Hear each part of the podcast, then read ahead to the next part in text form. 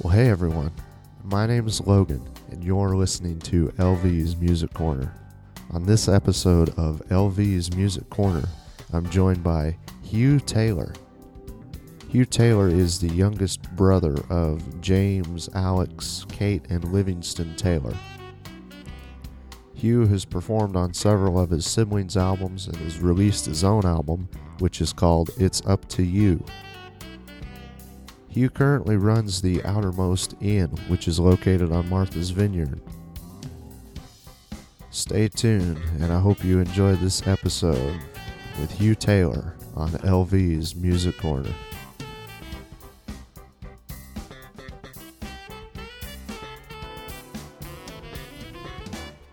Hey Hugh, it's Logan. How we doing?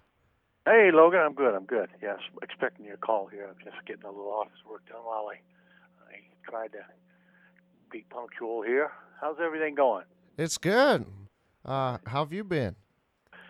Good. You know, we've had a real busy season here. You know, this uh, this COVID thing has really sort of uh, landed in our lap with a lot of. Uh, well, it's opened up a lot of.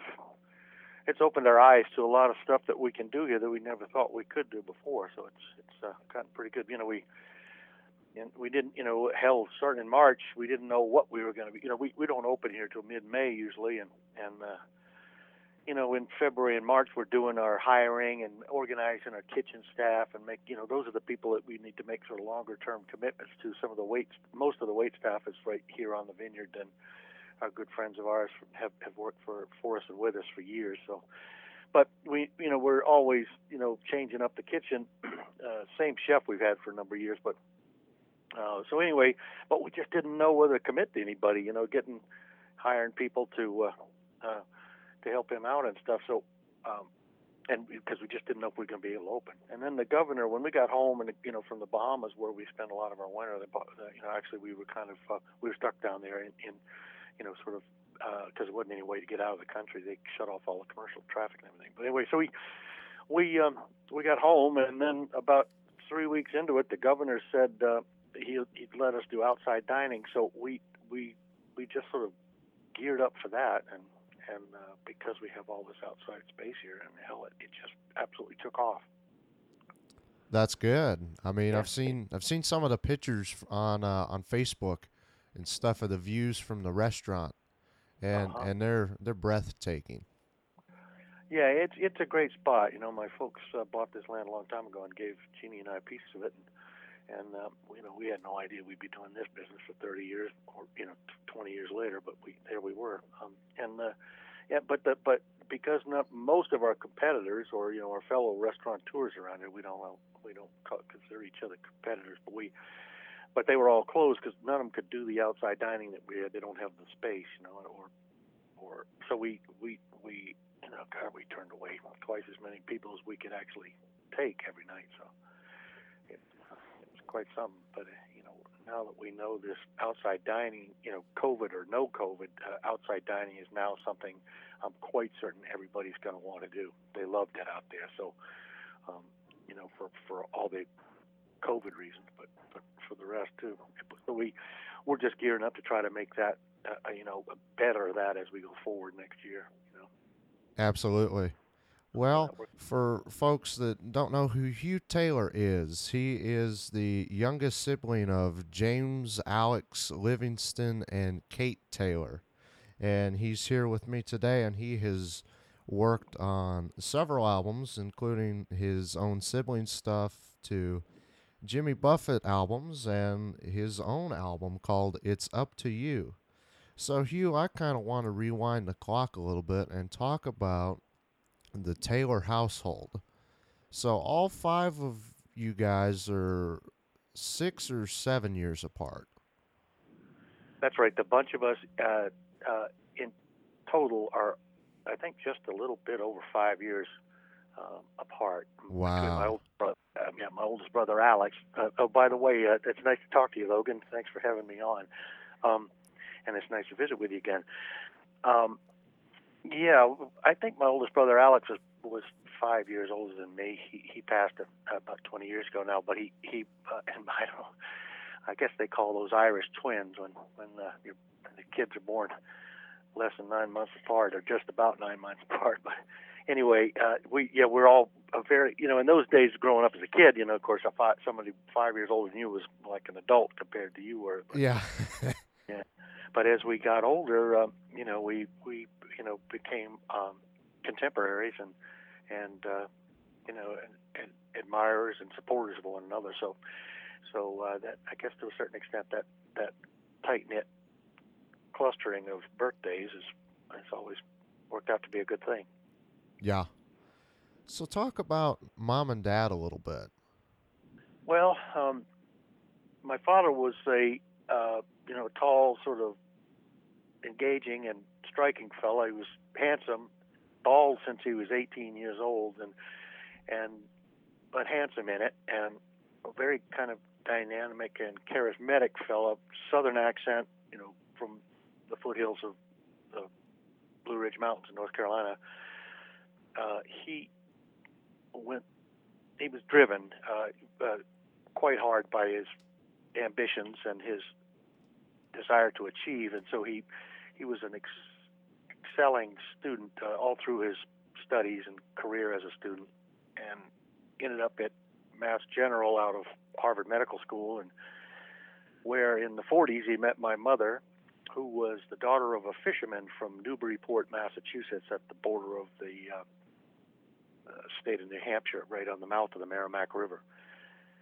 They couldn't have been from more different places. My father, a Southern Democrat, my mother, a Northern Republican, but she was uh, incredibly open-minded, um, kind of free spirit in the city of Boston in those days as a college student on a in a little school on Newbury Street. And they met at a party somewhere. Someone invited the both of them to the same party, and they would occasionally go to the vineyard with their pals while they were living up there, and a little bit of time my father had. But so they they married, and he did his his re, uh, residency and internship at Mass General, and and all of my siblings were born in the Boston area where they lived as uh, as a married couple in their you know in their early, okay, so I guess I would say mid to late twenties, I guess we were at that time, and. And they moved to North Carolina because my father wanted to practice medicine down there and, and be part of the fledgling medical school staff at UNC Chapel Hill, and so they moved to Chapel Hill uh, with me in my mother's belly, and I was born there, and then we all lived a nice little tight grouping in this marvelous environment we had in Chapel Hill that my mother and father built back in the, I guess, the early 50s, 1954. I guess we moved into that house. Wow.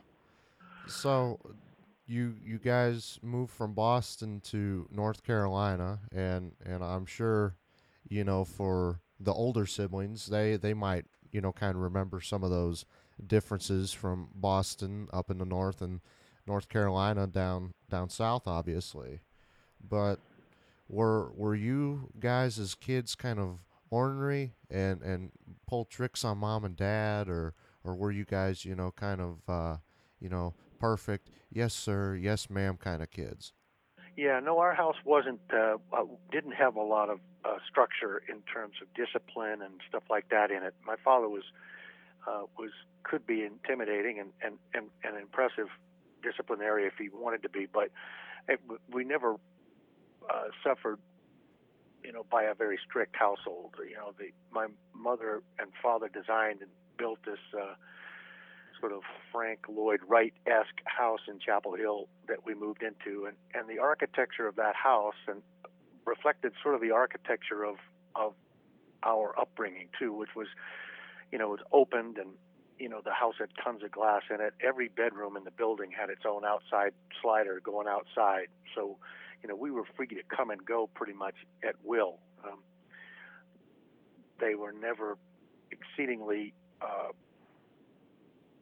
you know, uh, overseeing as they looked at our schoolwork and stuff like that. Although you know they were certainly supportive of it, there was a lot of uh, arts in our upbringing, music particularly, and also books. Uh, we were read to a lot before we could read, and then and then encouraged to read books ourselves. So there's quite a lot of that sort of more liberal arts kind of uh, bent to it. I suppose my father wished that all of us would become doctors or something, and my mother probably wished we'd all become politicians. But anyway, they um, they were they never sort of uh, pushed us with any sort of ambitions that they they might hope to see us achieve somehow. You know, so it was all it was all a pretty open structure, and of course we got into tons of trouble. You know, over all of our uh, lifetimes down there in Chapel Hill, but we we were sort of our own little family structure. We lived at the end of a private little road that no one came down, and we there were four of us boys, and we always were doing something, building go karts or making wooden Tommy guns out of scroll saws, you know, and pieces of pine, and we, you know, we we had a good time. We really did, and I, I learned an awful lot. Of, in a mechanical sense, I learned an awful lot from my siblings. Probably I applied it more than any of them did, as they as they went into music and stuff more than I did. But you know, I, we we were ha- very very hands on, as was our father really, as he took on his little craft projects. He built a boat down there, and he was always tinkering around the place, and and most of the time frustrated that we'd taken his tools and left them where they weren't supposed to be. So but in general, you know, we we had a nice, you know, sort of self-encapsulated, you know, kind of lifestyle down there. It was really great. Lots of space to run around in. We played softball and rollerball, we called it, in the driveway, and basketball, and and we roller skated and bicycled around the neighborhood. It was really, we knew everyone in the neighborhood. I suppose if you wanted to hear about hijinks, you'd probably have to ask one of the neighbors, but I suppose most of them are gone by now. Gotcha. So you are growing up in in this house. Uh, what kind of music are you listening to? Well, my folks, you know, had the the Victrola they called it, and they they played uh, a lot of show tunes. There was, you know, Porgy and Bess. There was a lot of Cole Porter, a lot of, you know, all Rodgers and Hammerstein, all all, all the sort of uh, contemporary show tune records. There was a lot of classical music, most of which I can't remember the names of, but I, I certainly am familiar with the sounds when I hear them on the classical radio station occasionally in the car. And uh, and they were comedy records, uh, Nichols and May, and uh, the you know the uh, satire records, the uh, Lenny Bruce, Bill Cosby, uh, you know all the sort of uh, beatnik comics of the of the era. And then uh, as folk came into play, uh, there was a lot of the uh, uh, what would I call it? The, the Four Freshmen, and there was Peter Paul and Mary, and and Pete Seeger, a lot of that stuff, and and and a lot of uh, traditional uh, black Southern music. Uh, I'd say some gospel, but mostly uh, blues and and just uh, you know the the music of of the South, basically, you know, which of course was coming mostly out of black hands and mouths. Yeah, and and these records. Who was it that was buying the records in the house at the time? Was it more so mom or more so dad? I'd say the two of them might shop together like that. Uh, I suppose my mother was probably more into the music side of it, and my father more into the sort of the um, the the comedy and that sort of stuff. But uh, they both trusted each other's taste in music. I'm quite sure because my father enjoyed singing along with all the records that were in the building at the time, and that was the way it was up until the time that Alex, my oldest brother, became a young teenager, and then he started buying his own records, and that we didn't listen to them on the family uh, uh, stereo, but out in the, the little house that was outside in the driveway that where Alex and James lived, and uh, with the separate bedrooms out there. And um, as they became teenagers, my, our folks built that little spot for them to live in, and it had a pl- practice room in it, a piano in it, and a stereo in there. And my brother Alex, you know, was beginning to get really into R&B at that time. You know, the fledgling R&B as it came out of you know gospel and Christian music and turned into you know into you know Ike and Tina Turner and Ray Charles and the Coasters and Drifters and you know early Atlantic Records stuff and you know and we jumped on Aretha Franklin and Otis when they came barreling along you know just all that sort of stuff and Alex was so, sort of the one that gave us our our true interest in R&B and pretty sure we we'd all would think that. In fact, he was the first person in the state of North Carolina. I'm quite certain to have a Beatles record. really? Wow. Yeah. And we, you know, he was very generous with that. We out we overplayed that record in the house, and then we lent it to all our friends, and you know, it, it got passed around the community for about three months before uh, anybody else was uh, able to purchase it. I don't know where he found it, but he he got it somewhere. He at the time Alex was uh, you know was doing a little bit of singing in studios, and he might have got it from one of these local recording producers that uh, you know was working out of little little houses around Chapel Hill and down in Durham and Raleigh area. Yeah, that is hilarious. Let me ask you this, Hugh. Uh, Mom and Dad both had musical talents. Uh, am I correct with that? Yeah, you know, my mother was a trained singer. She was at uh, the New England Conservatory uh, when my when they met, and uh, and aspired really to be a singer. Um, you know, a pop singer of the day. She, her, you know, she emulated uh, uh, Julie, uh, Judy Garland. You know, and and you know, in my mind, sounded just like her and just as annoying. You know, when, I was nine years old, walking beside her in the grocery store. But but the uh, uh, but my father probably had as much, you know, in, you know, innate musical talent. He, you know, he just sang around the house and he played the harmonica and loved to sing along with whatever was coming out of the stereo. But um, so they were both, yeah, they were both. They could both carry a tune. That's what I should say. And uh, and and of course that all rubbed off on all of us because we were born with that sort of lazy man's instrument, which is the voice, and we're able to, you know, communicate through music right right from the get go. All of us. I see. When uh, was your first sort of memory of singing? You know, whether that be around the house or, you know, doing yard work or, or anything like that. Well, I guess for for for our purposes, I guess around the house, there's for the most part my my first remembrance of singing was just singing jingles that were coming off of the off of the TV or the radio.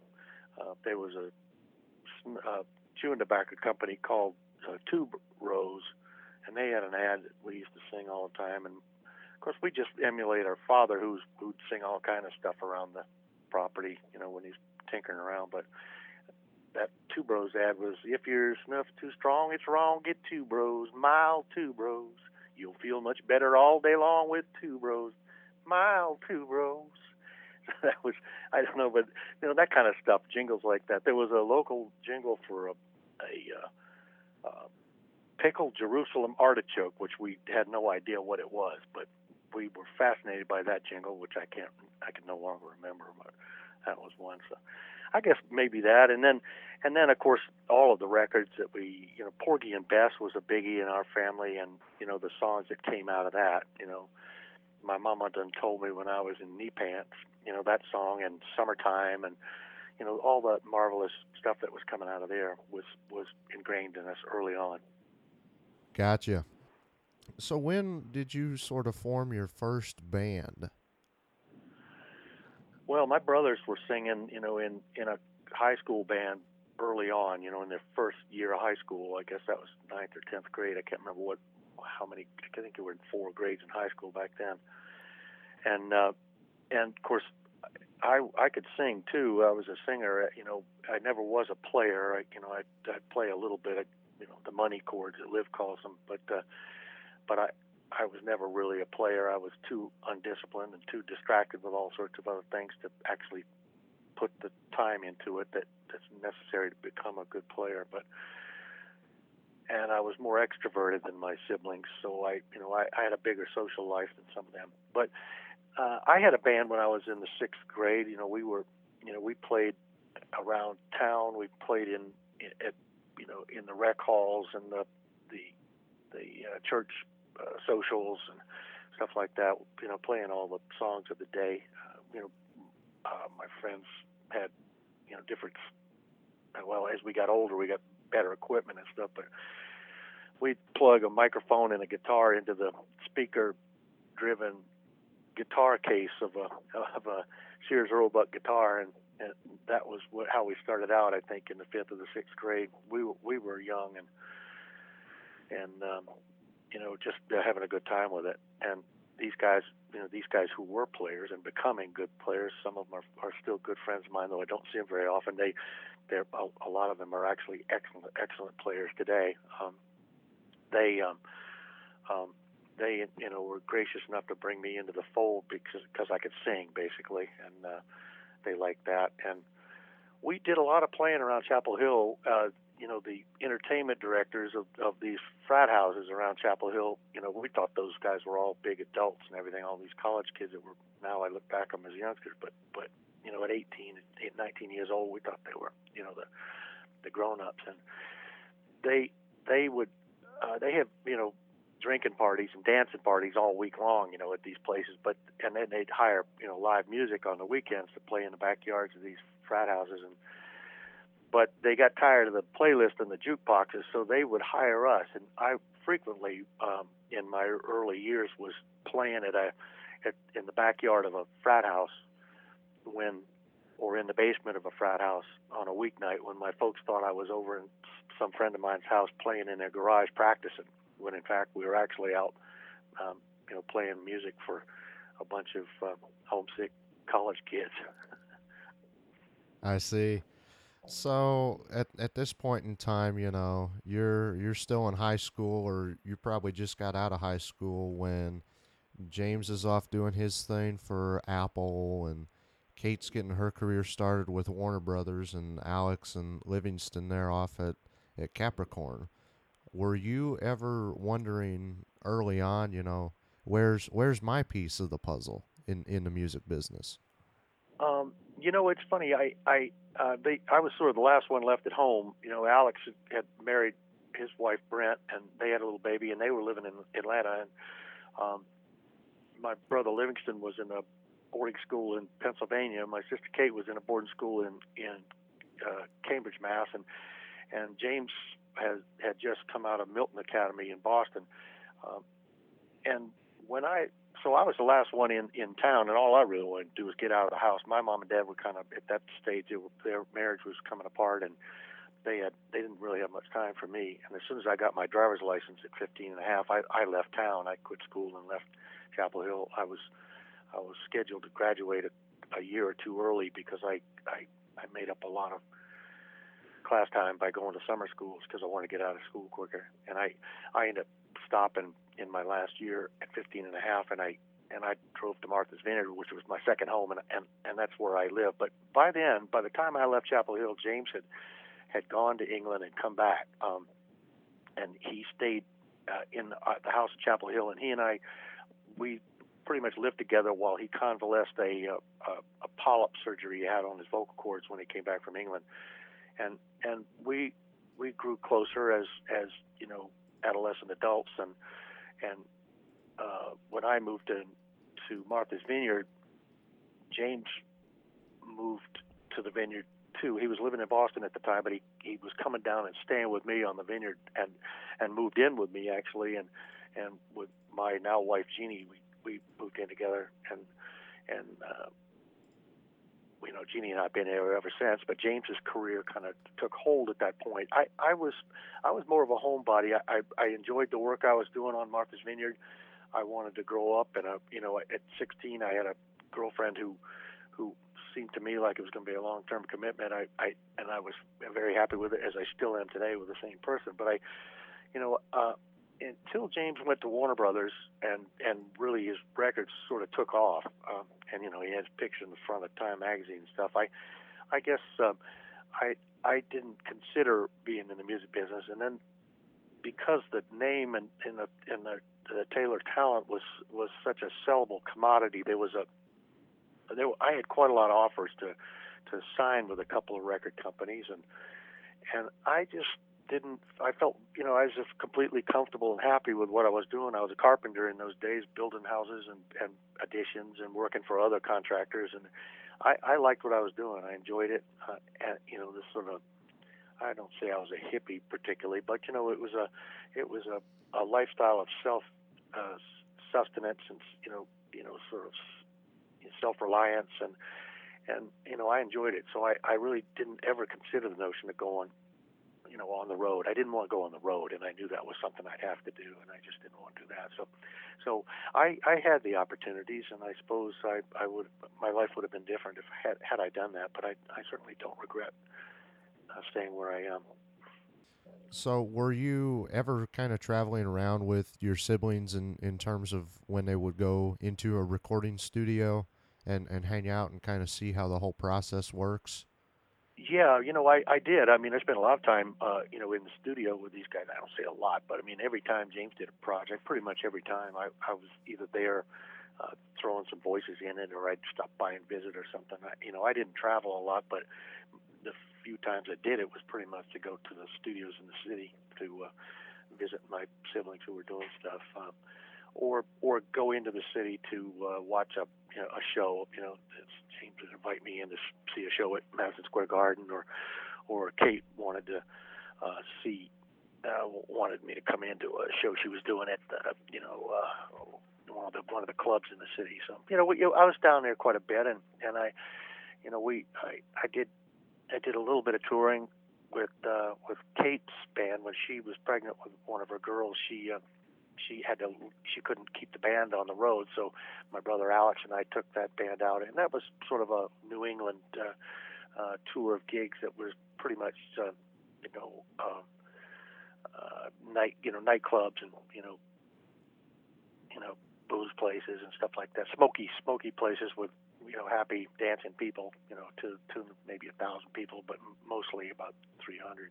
And uh, we had a pretty good time with that for about six or seven months, and then Kate got that band back and and took it out, and and I came back to my normal work, which was you know here on the vineyard. I, I stayed with that. But yeah, so we, I I I've I've spent quite a lot of time in the studio, so you know, in, behind the board and, and, and behind the glass. So you know, I, I I've got a pretty good uh, you know familiarity with it. I I was never awestruck by it particularly, but uh, I, I I often you know in you know, it wasn't impossible that I wouldn't meet somebody that I was, you know, pretty impressed with every now and again.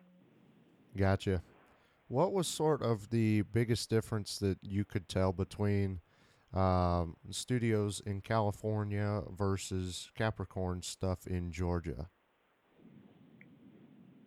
Well, that's uh, that's interesting. I guess I've never really thought of it that way, but yeah, the the the, the music scene in, in California and the music scene in New York were different uh, you know, just the urban, the, you know, just the intense, you know, closeness in the city, and uh, you know, the the energy all around there is, uh, you know, is amazing. And and you know, you go into a into Capitol Records or or you know any of these uh, studio, you know, these label run studios in those days, you know, there were seven or eight studios on the fifth floor or the tenth floor, and, and you know, and, and there were just people coming and going all the time, you know. And, and in California, it was a little more laid back. You know, the weather's better, so you can you know you can hang around outside and stuff like that. And, and I didn't spend a lot of time in the studios in California. I was out there when uh, uh, Carly and both Carly and James were making records at the time, and we we were about to have our first child, so we took a road trip and well, we actually took a train trip. We got on a train in Boston and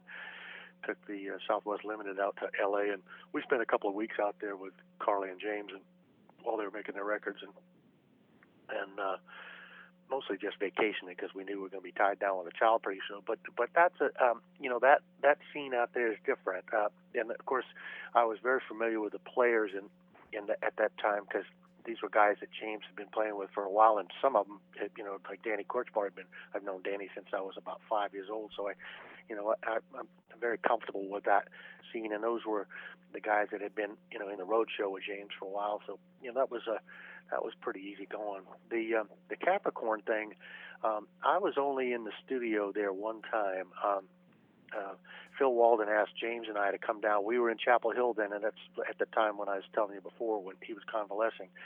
And Phil wanted to sign um, James, and and uh, Alex had been signed and Livingston had been signed to Capricorn. So they asked us to come down. So James and I hopped in a car and we drove down to Macon. And uh, I remember at the time there was a Shriners convention going on that town. I'd never seen anything like that before. All these these drunk adults running around with fezzes on and go karts and mini bikes. I'd, I'd never seen anything like that in my life. But aside from that, that studio was uh, was uh, real laid back too. Um, uh, uh, Boz Scaggs was in there. He he was about to do a record with Phil at the time, and uh, Otis Redding was was on that label and and was uh, I think Otis was still alive then. I just can't recall. He wasn't there, but yeah. But we went into that studio and and actually uh, mostly just did a tour of it. We didn't we didn't record. Um, uh, Alex sort of encouraged us to come down and because he wanted James on that record label too, and uh, and in fact Phil asked me if I wanted to sign in, and I, I you know at, at that time I, I hadn't even left Chapel Hill yet, and I was 15 and a half, so I I wasn't I wasn't really up to it. But we we took a, a memorable tour of that studio. It was a uh,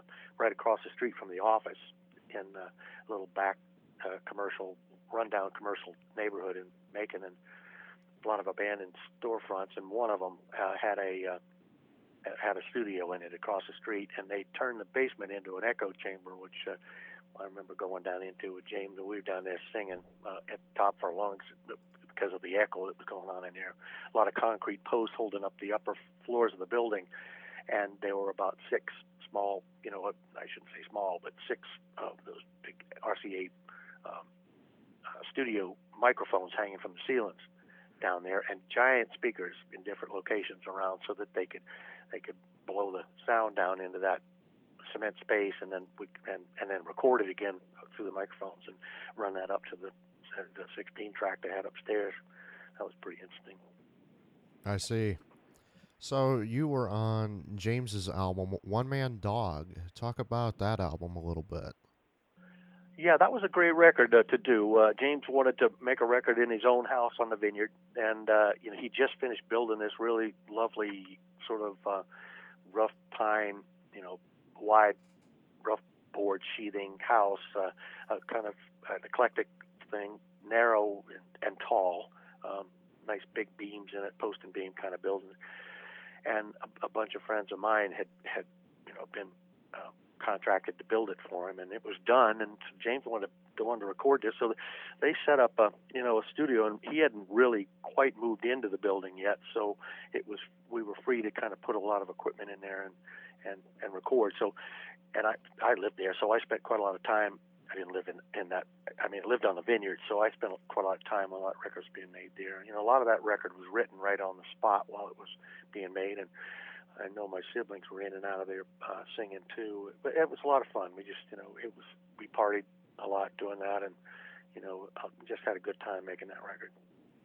And uh, then you would join Kate on uh, on her self-titled in in '78. Yeah, uh, she did uh, Sister Kate out in in L.A. Um, with with Peter Asher. In fact, she's out there right now um, uh, uh, in celebration of the 50th anniversary of Sister Kate, uh, recording again with uh, with what's now called the immediate family, which is uh, Danny Kortchmar, Lee Sklar, Russ Kunkel, and uh, Waddy Wachtel.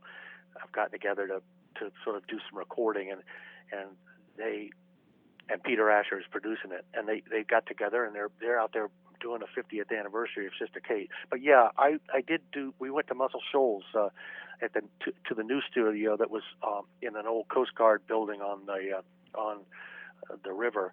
Uh, what is the is that Tennessee River? I think it is. I can't remember now. I think it is Tennessee River on the, you know, between uh, you know Muscle Shoals, Alabama, and Shreveport, Louisiana.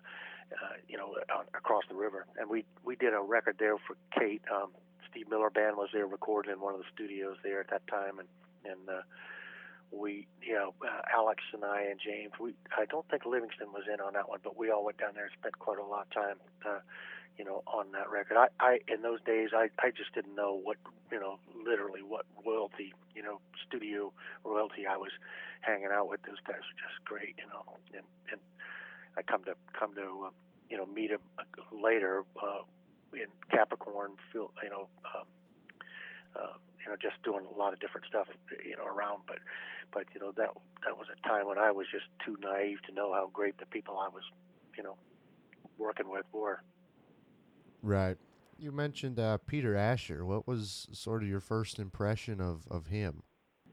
Well, you know, I I loved his uh, music he did with Peter and Gordon. You know, um, World Without Love was one of my favorite records when I was growing up, and you know, of, coming out of the you know that sort of folk stuff from the Beatles era, the early Beatles stuff, and so I I knew the music, but I didn't know anything about the performer. Uh, and so when I met Peter, it was, and he wasn't a performer in those days. You know, he, when he started working uh, with James, he was, you know, he's producing the music, and he's a piano player and a guitar player, and he, and he, and he's got a great ear for all sorts of stuff. So he, and he'd been working with James in England. So when he came over to America. Um, to uh, sort of seek his fortune, I guess. Uh, he and James hooked up well, and I knew him uh, uh, as as a mostly as a friend, you know, and knowing him as a good friend of James's, and so you know we all got along real well. And I, you know, I again, you know, I was kind of naive about about what powerhouses I was actually sort of hanging around with at the time, you know, and and uh, of course Peter was juggling three or four different acts at the time, uh, Kate and Linda Ronstadt, and you know a lot of that that nice uh, folk rock stuff coming out of California. Peter was, you know, just you know, you know, well immersed in it, you know, as well as still having his his fingers in the in the Beatles efforts as well. So, you know, I I, I just enjoy. I thought he was kind of a, a, you know he had a thick English accent, and I sort of thought he was a sort of a, a, a curious creature with bright red hair and thick glasses. But uh, always always liked him a lot, and didn't know how much respect I'd end up having for him over the years. Right. Then uh, Volcano came out by Jimmy Buffett. Yeah, that was a that was a great record uh, and a lot of fun. You know, Jimmy does these uh, efforts, and you know, back in back in those days, you know, he, a lot of these songs he writes and wrote then were all sort of telling a story about one thing or another. And a lot of times it was it was a story about something that what it might have just happened last week or last year. You know, uh, some sort of bizarre thing that he got involved in one way or another. And and you know, so a lot of the stuff that Jimmy created, you know, he, he created the whole environment for it, you know, in, in a way. Um, and I'd known Jimmy a little bit, you know, seen him uh, at a couple of shows uh, when he was either backstage or, or, or it was one of his shows. And uh, but he wanted Alex and James and I to come down and sing backup on this volcano record he was doing in in Montserrat, you know, named after the you know the what would become the you know the, the deadly volcano there. But and Air Studio Montserrat was there at the time, and you know that was uh, um, a, a great great facility, and Jimmy rented a big house for us to stay in, and uh, and we you know Fingers Taylor and myself were we hit it off pretty big, and we're driving around all the time raising hell in in, in you know in Montserrat. We had a we had a good time there, and, and we we did a nice record there. Those guys had pretty much done most of the track work on it when when I got there, and we stayed about a week and a half, I guess, two weeks. Alex and James and I singing singing backup on that. So some of the stuff was was either you know pushed back in the mix so far you could hardly hear it. But you know, I, when I hear the record on the radio every now and again, I I can hear still hear the parts we were doing in there. That's fun, and uh, he he did that remote too, didn't he? I'm not sure what you mean. Uh, he he kind of did it outside of of sort of a studio, didn't he? Do it out on the island.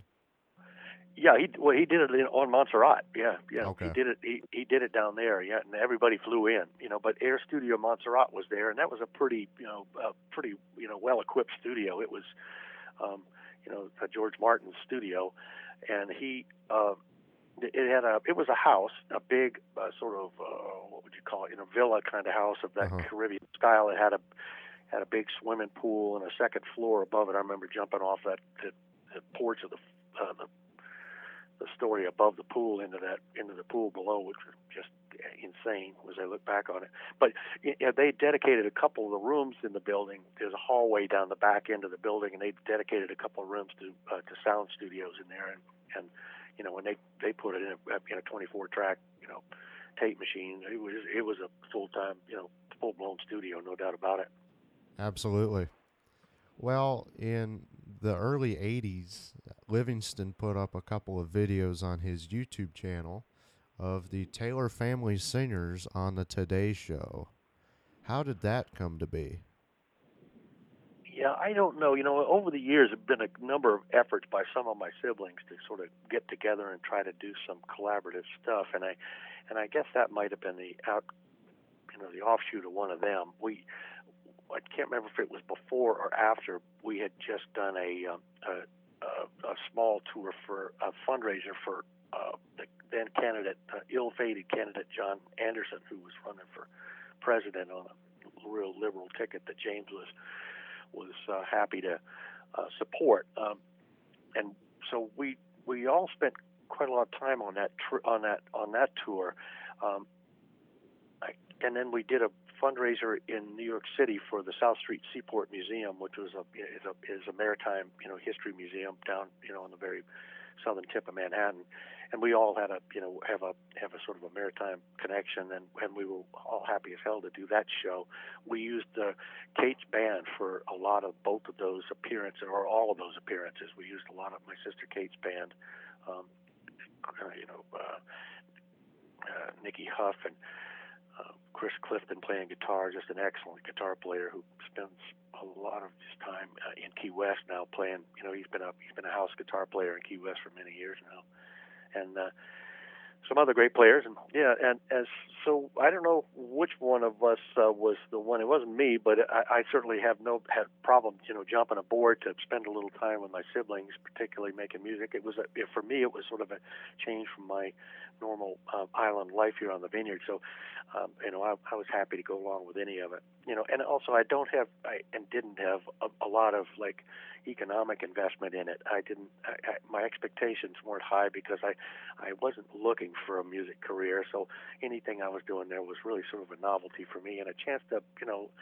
Um, to take the opportunity to play and sing with some great players, you know, and, and, and some great singers you know, being my siblings. So I, you know, I just went along for the ride for the most part in those endeavors. And, uh, you know, it might have been that my sister or my my other siblings who weren't as successful as James were, you know, would see that as sort of a career enhancing move. But I, we never we never saw that as sort of I never saw it as self promotion. We I just thought it was a lot a hell of a lot of fun to get to together with them and and play, you know, and and and, and produce something that an audience could enjoy. Absolutely. Now, when when you guys did that, um, there's only a couple of videotapes out there of of the show um, from the Today Show, and one of them that I really like it's it's you guys all singing a verse and doing the song "The Weight." Uh, obviously, a song the band did, Levon Helm, and all of that. Yeah, that's right. Sure. And uh, I think when Alex, every time Alex comes on the screen and sings uh, his verse, I, I just get chills. I mean, with a voice like that, you know, it's like my God, you know what I mean? Yeah, he had a really strong voice, and and um, and you know, I mean, he most of his career, he you know, he did a lot of, and he sort of made his own genre in a way. You know, he had this sort of macabre thing he was doing with the burn down the cornfield, and you know, in dinner time, and and also later in this in some of the Sanford studio stuff he did. You know, the uh, the Kingsnake studio he did, but um, it, uh, but in spite of that incredibly robust, you know, you know, hulking chest derived voice. Uh, uh, you know, he was also a great balladeer. You know, a lot of he did a lot of recording that never ended up on you know uh, on the racks. Uh, that you know that was was was ballady stuff, and and he was great at that as well. You know, he just just was an incredible talent. But yeah, when you know when Alex came up to the microphone, he he, he it was different, and he put everything he had into it. And and you can certainly tell as as being a part of the audience and and even as watching. So, memory. Oh yeah. So did the five of you always sing together before you know you guys did a couple of TV appearances? No, you know, uh, most of that stuff was sort of spontaneous. We, you know, when we were younger, when the Beatles came out with Rubber Soul, they were there were uh, four of us living at home at, at one period of time there. My brother Alex had already moved down to Wrightsville Beach, North Carolina, but but um, we um, I, we we used because that that that Rubber Soul album had a you know it was sort of a, a, a, a an evolution for the Beatles, and there was a lot of uh, you know there was a lot of four and five part harmonies in that uh, record. You know, Nowhere Man and uh, uh, If I Needed Someone. Uh, you know, those were songs that that we were we jumped on those like crazy to to emulate those those harmonies they were doing to make them good or make them better.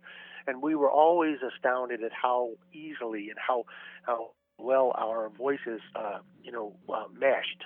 Um, you know, singing singing the harmonics to to whatever melody line was there, and and how well the the voices blended in in harmony. So, you know, that was we did quite a lot of sing-alongs with that particular record and some other stuff too, like you know some um, you know singing along with some of the more R&B stuff that uh, Ike and Tina Turner did, and and Inez Foxx and and you know some of those Coasters records and you know and the Drifters. But uh, for the most part, you know we didn't really do a lot. You know as precursors to those shows, we we did some rehearsal for sure, but but uh, like I say, we were all born singers, and if, as long as we knew the lyrics or and the melody line, we we're pretty well set to go anytime. And and I think I think that's still the case, to tell you the truth. I see. Then in uh, 1986, you guys made it on uh, MSNBC for a Christmas uh, special. Did a couple of Christmas songs.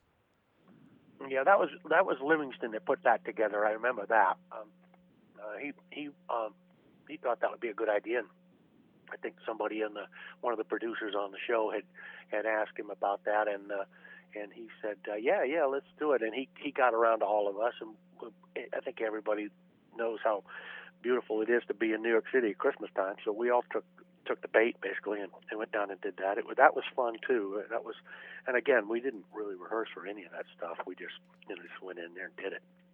Yeah.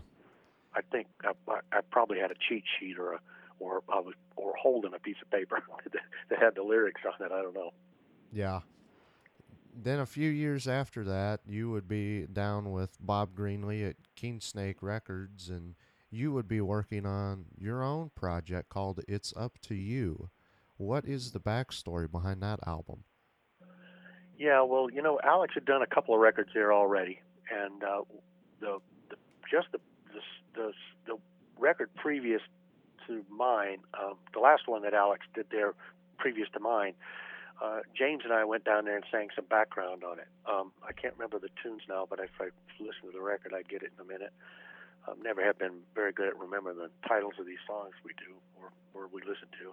And I, uh, but and, and Bob had asked me then if I wanted to come down and do a record, and I said, "Well, gee, Bob, I, you know, I just don't know what I might do." Uh, uh, he said, "Well, go home and you know think up some tunes and and let's stay in touch and maybe we can we can put something together."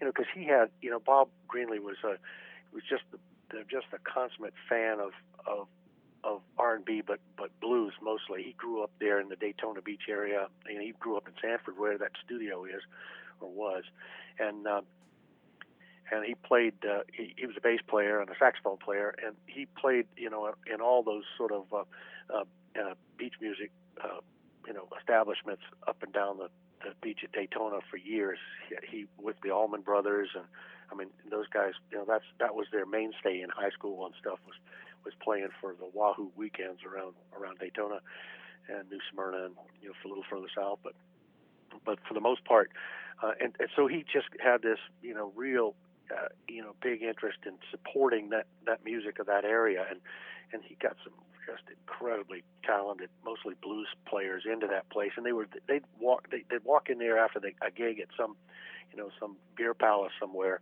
at two o'clock in the morning and lay down three tracks. You know when I I'd come in the studio the next day eleven o'clock in the morning, and there was a whole new you know uh, you know take on the you know they laid down tracks of horn sections, guitars, piano sections, drum, you know, just all kinds of stuff that you know just marvelous to hear. And and these guys were doing it for you know were they just doing it for the love of the music. And and uh, so uh, when I went down there and did that, we you know we we put that record together for for you know very very little money, and then.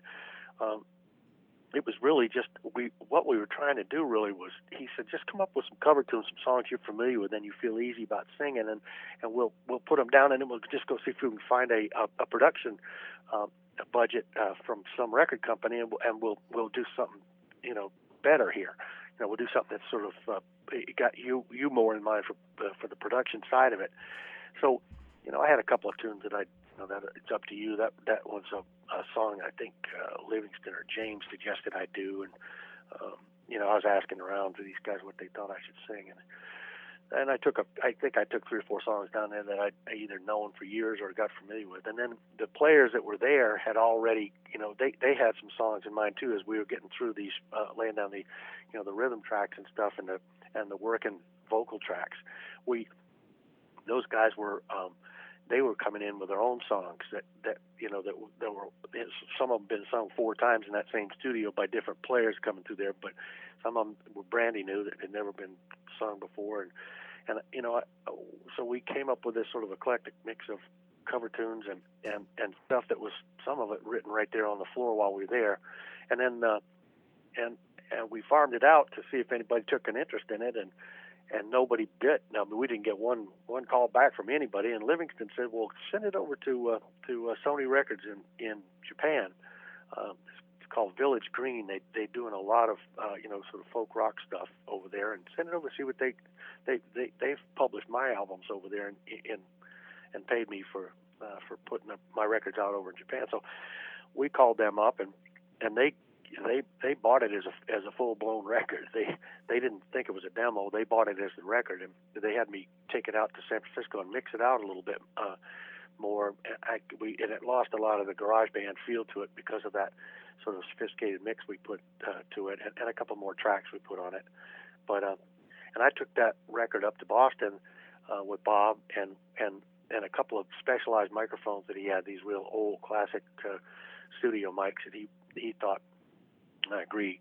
I had you know lent a different quality to, to the vocal tracks and took those mics and, and we went into the studio in Boston with Kate and Liv and Alex and and James and we laid down some background tracks. What they were they were just very generous to do for me on that record. And then you know like I say, uh, uh, Village Green uh, picked it up and this this subsidiary of Sony over there, and they paid us uh, a lot of money for it uh, and and we at that point we we had a great opportunity to actually you know share the wealth.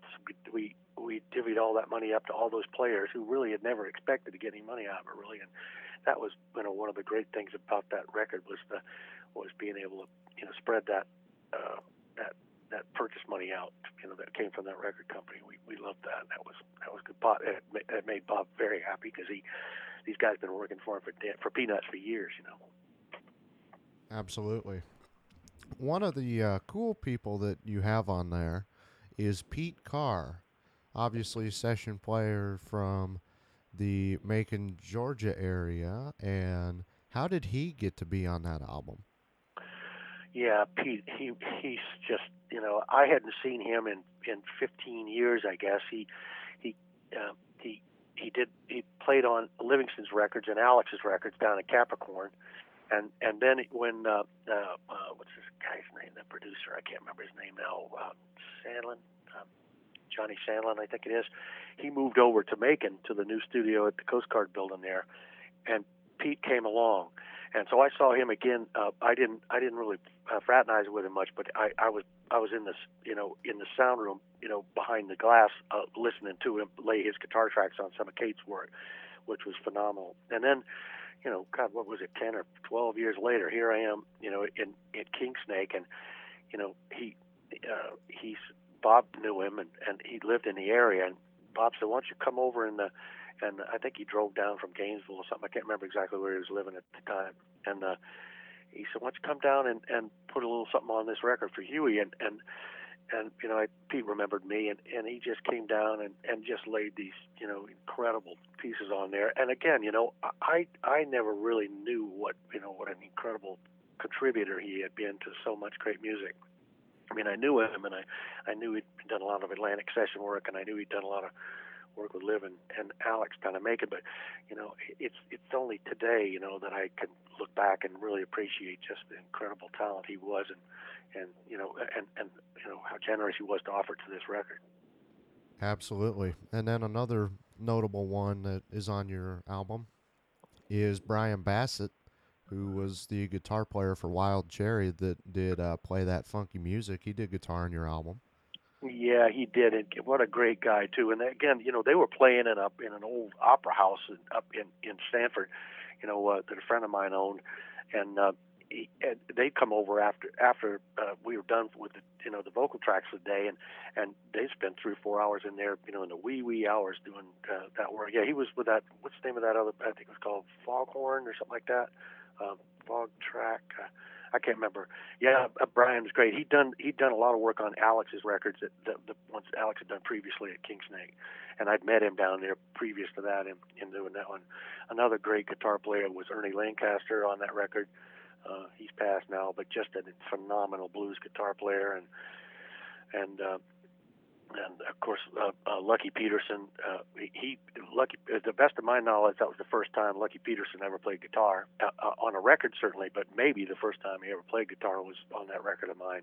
He came in to do some uh, some piano tracks for us, and uh, and he he just come in. He'd been down doing a uh, you know a, a rum shop tour in Louisiana, and it, they came in a in a camper up and parked in the driveway at Kingsnake, and and he came in and he picked up somebody's guitar and started playing. It was just you know he was just uh, he, you know he he was a total musical you know genius. As a kid, he was on the Johnny Carson show. I think he was seven years old on the Johnny Carson show playing the piano, and he he was just absolutely phenomenal too. And uh, then, of course, you got Ace Moreland, who contributed his song "Ain't Nothing But a Party" to your album. Yeah, that was a great one. Ace, so great, and oh man, oh man, and yeah, he did that. Uh, he did that for us, and Alex wanted to sing on that something awful, which he did. You know, he, yeah, and he was pretty sick those days, uh, you know, with the booze and stuff. But Alex did that that first on there, which was really great. You know, he, it's funny how you look at these tunes and and you, you know I interpreted them you know these ones that I heard for the first time. Some of I just interpreted completely wrong, and then somebody come in there and lay a lick on it, or or like Alex put a vocal thing on it, and I said, oh, I get it now. I see what this is supposed to be, you know. And so yeah, that was a great. Ace did a great job with that one.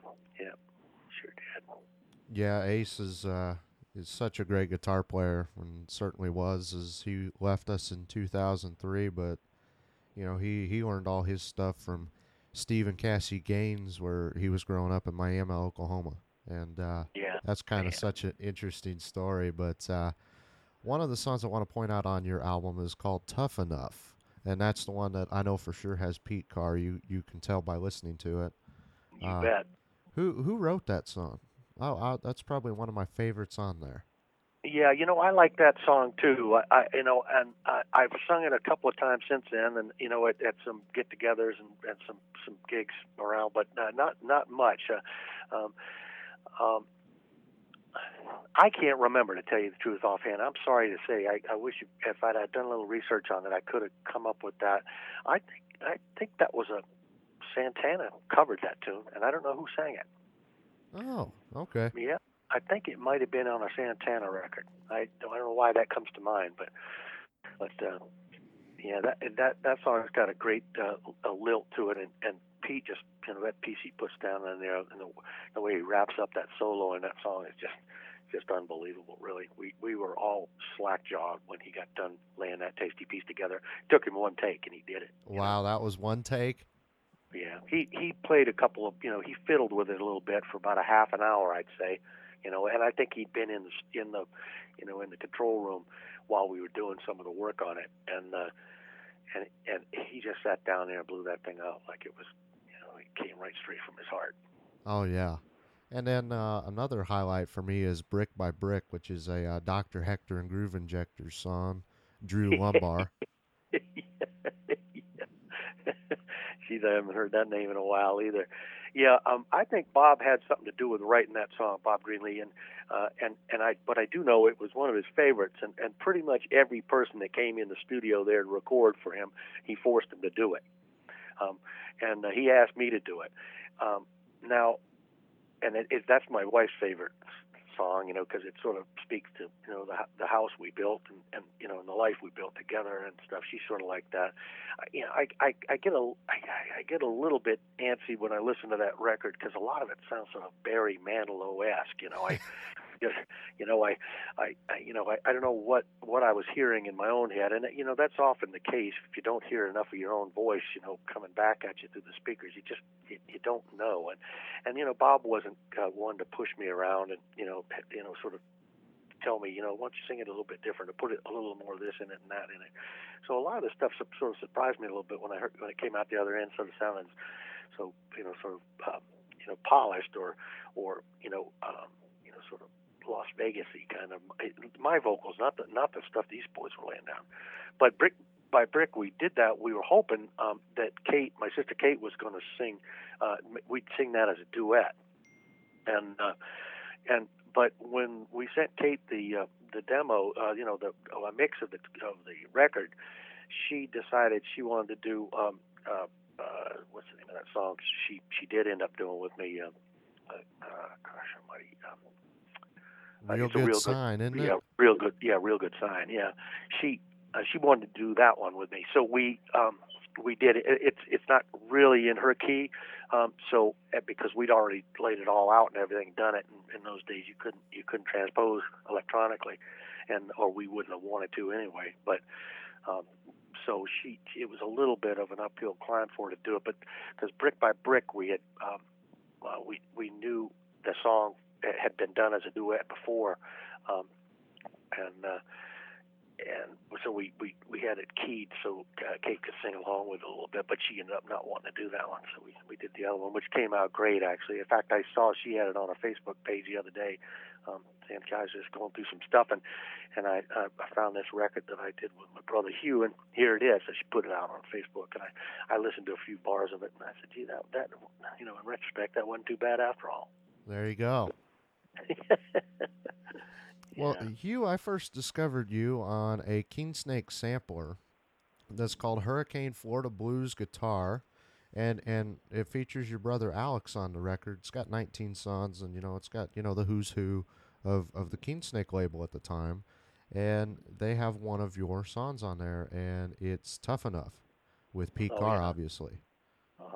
Yep. And and that's that's when I kind of went, well, who's this Hugh Taylor? And I and and the insert in in the CD uh, talks about you know you're the younger brother of James and Alex is obviously both of them have done a little bit there and that great duet on, on one of Alex's CDs, "He Don't Love You." That's that's a great song, great version. Yeah, that is. That, that's a song that they sang together in, in, in, in a band in Chapel Hill when they were kids. Oh, really? Uh, yeah, the Corsairs was the name of that band, and they played that together. Uh, you know, that was a you know real sort of beach music frat house uh, staple, and and uh, and I I I know. Uh, James, I think James might have suggested they do that together when Alex asked him if he'd come down and do a do a little background with him. Yeah, yeah, that that was great. I get chills when I think about that record. That was that was a good one. Yeah, I I never knew about that anthology or that sampler as you speak uh, of. I, I but uh, but I'm delighted they put uh, uh, Tough Enough on there. Yeah, it came out in uh, came out in '99, and the uh, the little write up inside about you says younger brother to Alex and James tackles the blues with guitar by Muscle Shoals legend Pete Carr. that does make me sound pretty grandiose, doesn't it? Oh yeah, sure, yeah, yeah, yeah. That's so, great. You know, that was that was a, an absolute treat to play with Pete. Yeah, and and your album came out in 1990, right? Gosh, you know what? I can't remember. I guess it was just about then. Yeah, we were we were just getting started with this in business we got here now. So yeah, but yes, I guess so. Yeah, about three years after that, your your family would have a a major tragedy or a major loss, or however you want to look at it, with Alex yeah, that was that was you know it wasn't unexpected, but it was you know it was devastating. He tried like hell to sober up and get get clean and stuff over you know over many efforts to get himself into a into a clean. In fact, he was in, he was signed up to go to a to a you know dry out place. Uh, I think the next day, the day they found him. Wow. know, the morning they found him, he just couldn't shake it. Uh, you know he, um, you know. He, you know, the life that he built for himself was basically sort of it's morphed into being sort of engineered around his dependency on alcohol. And you know the, the it, that dependency business and you know and breaking yourself of it was sort of a fledgling thing. There was a lot of sort of residual uh, sort of old school treatment stuff still in play at the time. It's a it's a completely different world now and that that uh, well, we just you know we just hoped and prayed he'd come over the other side and you know get over the hump and be able to get out of that. But it just um, you know he, he just didn't do it. And also he he had a he had heart fibrillations all his life, and I you know we everyone would would agree that it was you know the combination of you know of, you know poor nutrition and and excessive alcohol content, but but that his heart gave out, and you know in the end, and technically that's what killed him. You know. Yeah. And of course, Bob, you know, he was at the studio, he was at Greenlee's, and Bob was devastated, you know, when that when that came about. And I was in the bah- I was in uh, Nevis. I was sailing a boat down there, and I and I was on my way north uh, with the boat to go up to the Bahamas to pick up somebody, and and um, and uh, when I got to St. Thomas to pick up uh, uh, some friends that were coming aboard for the trip up to the Bahamas, uh, I I I I found out that Alex had passed there, and and I had about a four day run to get over to Turks and Caicos with this boat. So I we jumped over to Turks and Caicos, and and I I flew home from there, and uh, uh, some friends of mine stayed on the boat that kept that, that sailed across from St. Thomas with us and we did the memorial service for Alex and everything, which was really excellent. It was it was a great service and and you know lots of great tributes and memories and stuff like that. And then uh, actually it was uh, Jimmy Buffett who actually flew flew me back down to Turks and Caicos in his uh, little uh, you know uh, one of his rocket sled airplanes. And he took me and my brother-in-law back down. Know, we and we sailed the boat back up to the vineyard from there. But uh, yeah, that was a, that was a hard time for everybody, and you know, you, you don't you know miss your water till the well runs dry, so to speak. And, and it, that's that's the way it was. I still miss him terribly. I'm sure as as anybody can understand who's lost a sibling. Oh, absolutely. Well, you mentioned around this time you and your wife were starting the Outermost Inn. What's uh, what's what's the story behind the Outermost Inn? Well, you know, we I built this house here when I was 19, and and we, you know, we, I didn't have a hell of a lot of money in the day, and and James actually lent me the money to build it. And then when I turned 21, I was able to get a mortgage, and I paid him back the, the 14 grand he lent me, and and uh, and I got a little more to finish the place, and we we lived in this house for quite a while, and and then uh, Jeannie, my wife, inherited a little uh, one room, no electricity, no running water camp down on the beach about three miles east of us here, and so we'd go down there in the summers and rent this house uh, um, out to people who wanted to come and spend time on the vineyard. In fact, uh, uh, Jimmy and, and Janie Buffett were were um, were repeating repeating uh, renters of ours for for a number of years. We had a lot of fun with those folks up here at the house, and just just the nicest nicest bunch of people in and out of here with those guys here. And but we one year we were looking at it back in '88, I think it was, and we were looking around, and the place needed a lot of work. And I didn't have the money to put it in to to, to make it classy enough for these. You know, the the bar is getting raised all the time on how how much money people pay for a house if it's if it's kind of still looks like a hippie house. So I you know, painted plywood floors and the like. So I, I come up with this idea of turning it into an inn, and and and I took it to the bank, and the bank uh, with a pro forma, and the bank said, "Yeah, we'll lend you the money to do that." And, and of course, I'm still paying a mortgage today, but they, but they, uh, they gave me the money, and I spent about 18 months tearing the whole place apart and putting it back together again to make it a, a seven-room inn and a, and a, a bit of a restaurant below it. And uh, that's that's it. Just sort of became a uh, something we really enjoyed doing. My wife and I working together every day. You know, we're, we're best friends anyway, so we got along real good. And, and our kids were growing up and getting out of the house at that point, so you know they they were fine. My daughter works here now with us, and my son manages a lot of this property around us, and so it's it's it's been a really good run. We're you know we we're, we're very glad we did it, and it's been a it's been a popular thing with with the community and, and the touring public that comes in here. So yeah, we're we're we're lucky to have it. When we started, Livingston gave us a mailing list from his his music fans, and that was the that was our we sent I, I asked him if I wrote a letter would he approve it? And then uh, and then uh, let me send a brochure out with the letter to all his mailing lists and and his wife at the time Maggie gave me the list and we we sent that out to well maybe 400 people I guess was. I I just barely had the money to pay for the stamps. And and uh, and we got a we we started to fill the place up with those people, and next thing you know, we're just uh, we got returned guests all the time, and and it's been like that for the last thirty years. Wow. Well, that's certainly a good thing for you. Yes, it's been a great great run. It really has. And uh, and you you got a restaurant there, and you you get uh, a couple of famous chefs that have have kind of worked there, haven't you? Well, you know, our chefs move on to some some you know uh, some, to uh, you know bigger and better uh, sometimes bigger and better things. Uh, uh, uh, I haven't had any. I mean, we've had some we've had some famous chefs come in here and eat. That's for sure. And uh, and and the chef we have now, he's he's been on the Today Show a time or two, and and uh, and we've yeah, but I, you know, nobody comes to mind that's like a you know like a uh, you know a Prudhomme or any of those uh, you know uh, those kind of uh, that famous chefs, but all of them have been superior. You know, start starting out, uh, you know, lots of times starting out really young and and and improving and getting better and better as time goes on. They they're all crowd pleasers. It seems to me. We we had a really great chef in here named Martin Saylor who who ended up at the Hay-Adams and across from the White House in Washington D.C. He had a great run there too after that. So um, our, our our guys uh, they do tend to go on to bigger and better things, uh, or, or their own endeavors after they after they leave here. There's uh, nothing wrong with that, that's for sure.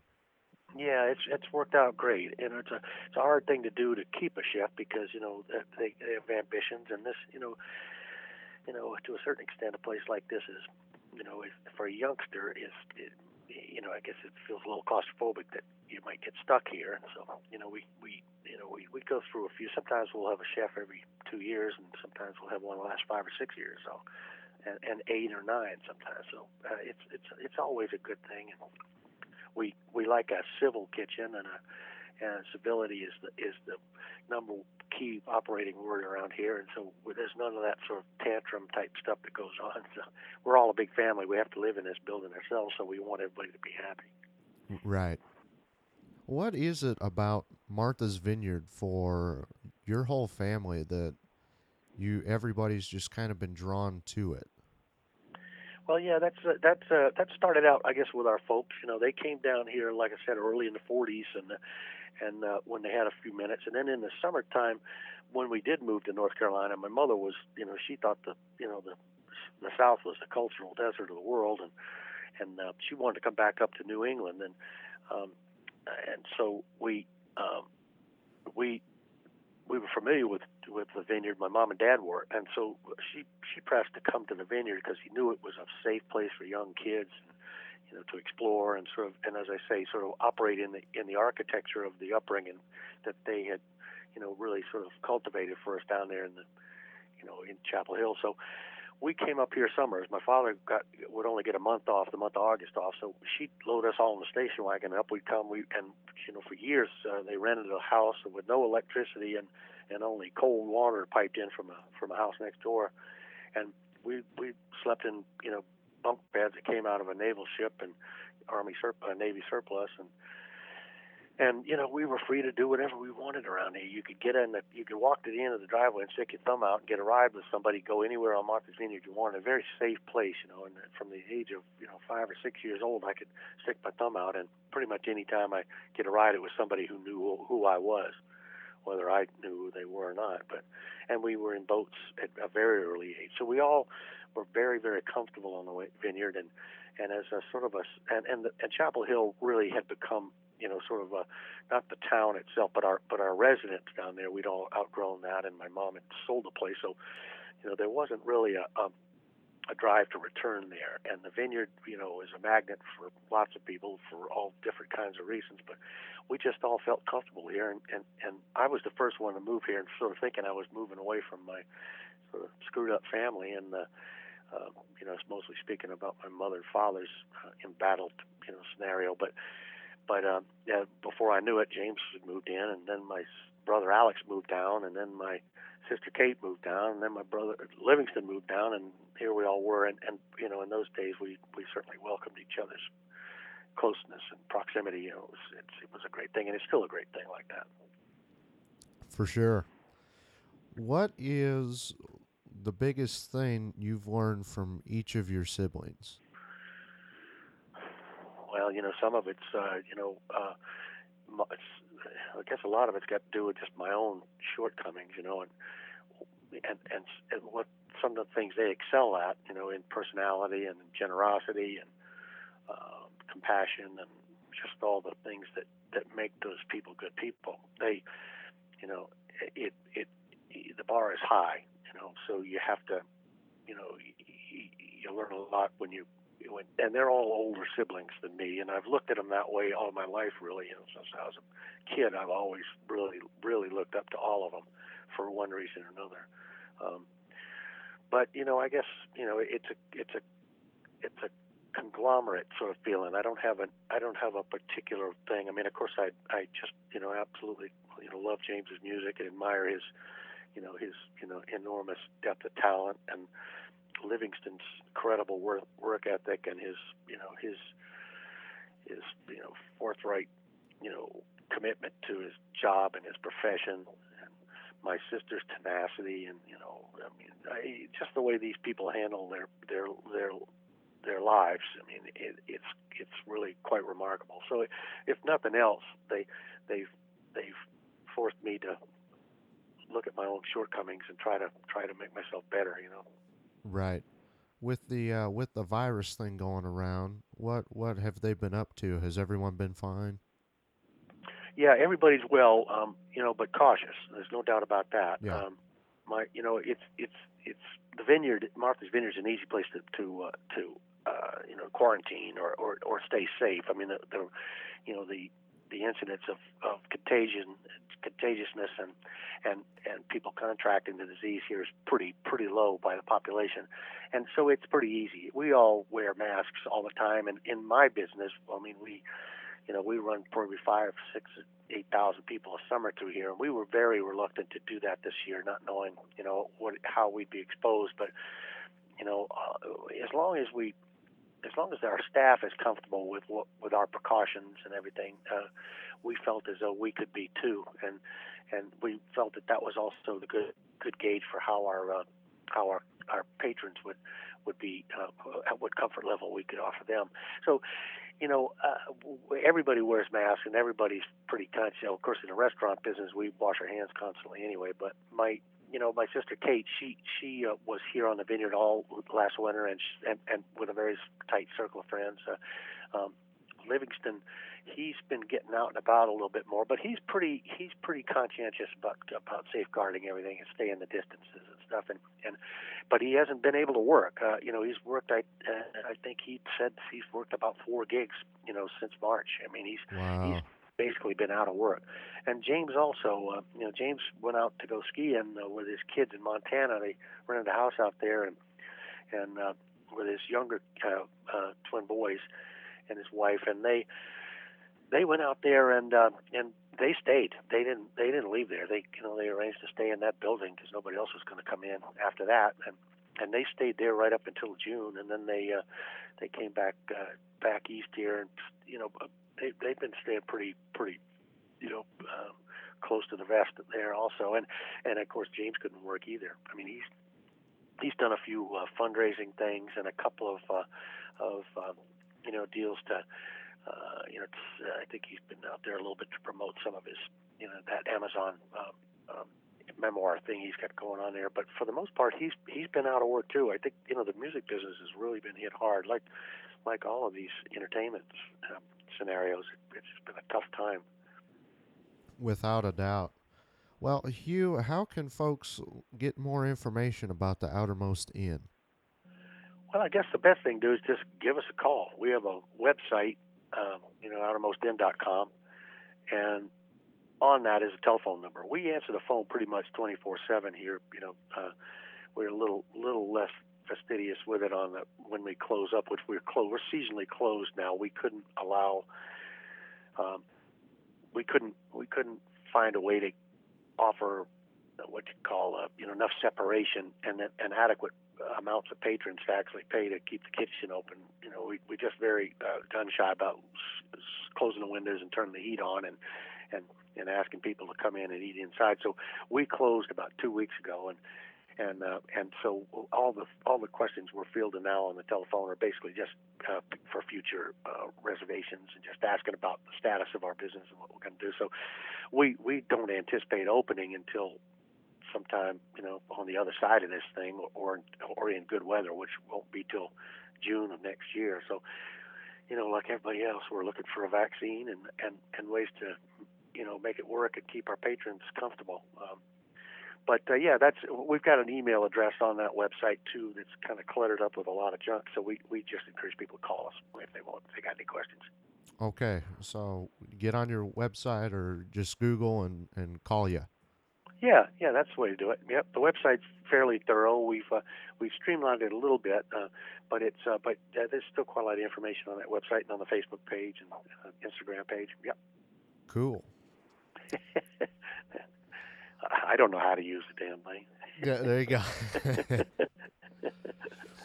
well, Hugh, I, I must say it has been a real treat to have you on and to get some of these stories. Yeah, well, thanks, Logan. Thanks for thinking of me, and I'm, you know, I'm happy to chat with you. It's, it's, it's you're a very easy fellow to, to uh, unfold to. Well, there you have it, everyone. That is my interview with Hugh Taylor. I certainly hope you enjoyed this episode, and if you did, be sure to tell the world and share with your friends and let them know about the goodies that you've been listening to. Until next time, I'm Logan. You're listening to LV's Music Corner. Be humble and don't stumble.